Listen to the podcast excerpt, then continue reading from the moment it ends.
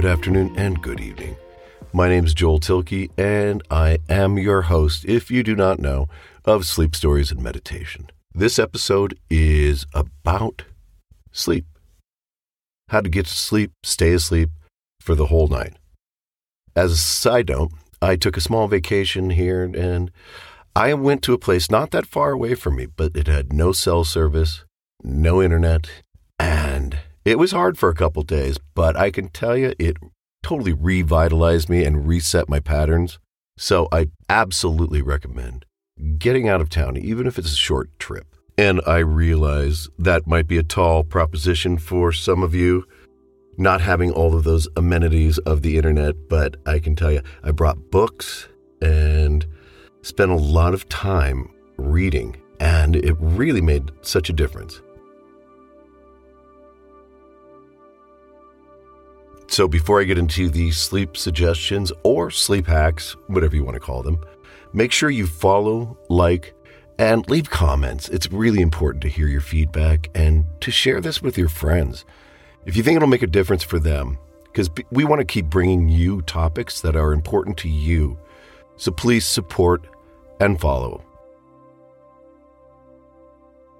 I also want to give a shout out to uh, my Australian friends we have so many supporters there and uh, really appreciate you. To a listener and loyal fan who reached out to me, her name is Lori D, and her question is If I was hypnotized, would you make me cluck like a chicken? And the answer is not unless you paid me a lot to do it.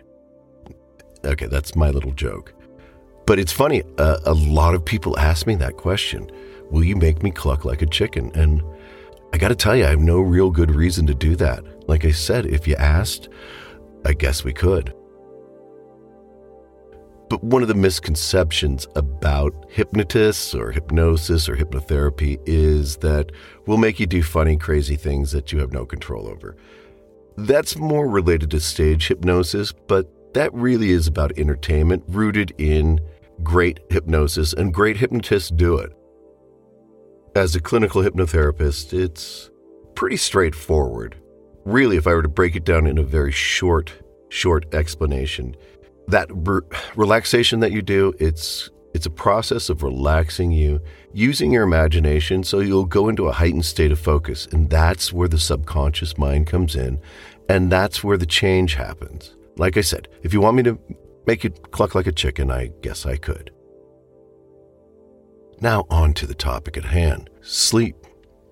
Sleep is one of the most important things that we can get and do for our body. It affects every part of our lives, our health, our well-being. Getting a good night's sleep, as we know, it's it's pretty dang essential. It can be difficult to get the rest that you need when you struggle with stress or anxiety, depression. That's what we're going to discuss. I'm going to give you some hacks that will help you in your sleeping process and more importantly, getting ready for sleep and the setup before that. So, humans have evolved along with our sleep habits over many thousands of years. And in the past, we slept when it was dark and we woke up when it was light. But in today's world, we are constantly, I guess you'd say, bombarded with artificial light from TVs, computers, phones, streetlights. All of these things, it can disrupt your natural sleep rhythm and it'll make it difficult for you to get a good night's sleep. Now, there's some good news to this, and there's some simple things you can do to help you get that sleep you need. Now, there's something that isn't talked about a lot, or we don't necessarily put into our normal everyday vernacular, and that's the circadian rhythm and how it affects your sleep. So, that rhythm or circadian rhythm, it's a 24 hour cycle, and it governs our sleep wake cycles our exposure to light and darkness. It, it regulates it. When it's dark, our bodies produces melatonin, that's a hormone that makes us sleepy. In the morning, when it's light, our body actually stops producing that melatonin and we wake up. This is the natural cycle that can be disrupted by artificial light from electronics, TVs, phones, all of those different things. The blue light emitted from these devices suppresses melatonin production and it makes it harder to fall asleep at night. So, to get better sleep, it's important to limit your exposure to this artificial light. In the evening time, uh, give your body time to produce melatonin before bedtime. You can also try wearing those blue light blocking glasses. I've never tried them, but I've heard good things and read good things. Now, I sleep in a very cold room, I would think, uh, nightly, and it's probably 68 degrees, and that works for me. But I keep a nice blanket there um, that I will put over me as I start to go into that uh, deeper sleep. And there's a few reasons why lower temperatures can help you sleep. First, our bodies naturally cool down as we sleep.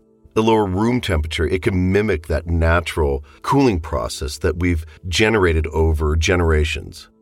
Generated over generations. There you go. And that process, it, it does make us fall asleep quicker. I have a very cool room like I said, uh, probably like a bear who goes into hibernation.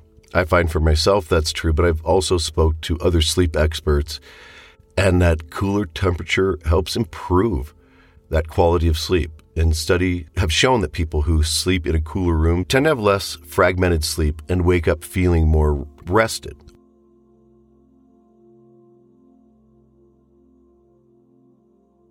Noise can disrupt sleep and if you're a light sleeper, or if you have kids in the house, or your partner sleeps at different hours, I would try getting earplugs. They help drown out that excess noise. And you can even try noise canceling earbuds, but understand that that's connected to your phone and it can cause other sleep difficulties just by having that device near you.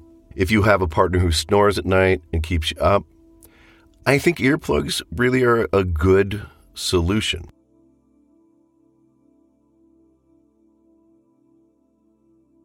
Aromatherapy.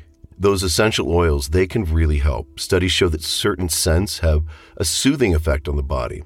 Rosemary is one scent that's proven to aid in inducing sleep because it acts as an alpha brainwave inducer, which means your brainwaves will slow down and you'll start to feel sleepy.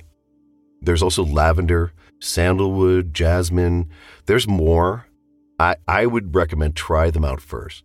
If the smell annoys you, it's not going to help you sleep. So make sure that you test the scents and you find out something that's going to work for you at bedtime.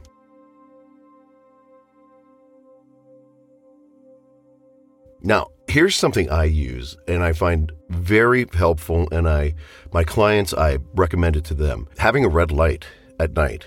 And there's red light therapy that will help you sleep. But I have red LEDs and they go into an orange glow. That mimics our old ancient self, uh, where we used to sleep by campfires and we'd have that orange glow. Also, it mimics the sunset, which tells our body it's time to go to sleep. And that starts to produce that natural melatonin. Exposure to that red light before sleep or even during sleep can prevent that groggy feeling or that fog that you feel in your head in the morning. And that's called sleep inertia. There's a study that shows that exposure to red light had participants feeling more alert, concentrated, and when they woke up, they also experienced a lot better and more restful sleep. They perform better in cognitive tests. And if you're interested, there are a lot of studies that you can look at.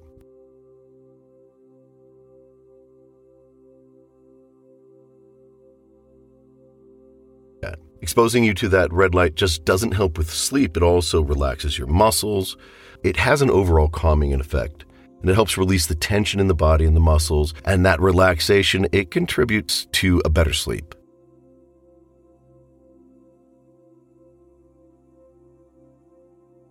Taking a hot bath. Hot bath can promote sleep by raising your body temperature and then cooling it down. This temperature change helps signal to your body that it's time to sleep. Heat from the bath can also help relax the muscles and ease any pain or tension that you're feeling. Finally, find yourself a nice audiobook or podcast, something like sleep stories or meditation. But honestly, hypnosis is a great way to fall asleep. Gray noise, pink noise, white noise. Make sure if you do hypnosis, you find somebody with a soothing, chocolaty voice Somebody that will help you fall asleep, that has a nice cadence. But seriously, hypnosis and meditation are highly effective in helping you sleep. Make sure if you're listening on your phone that you do put on a sleep timer. I think it's really important to make sure that you let yourself go into that deep sleep so you wake up feeling the best you. That's it for now. Have a great evening. Namaste.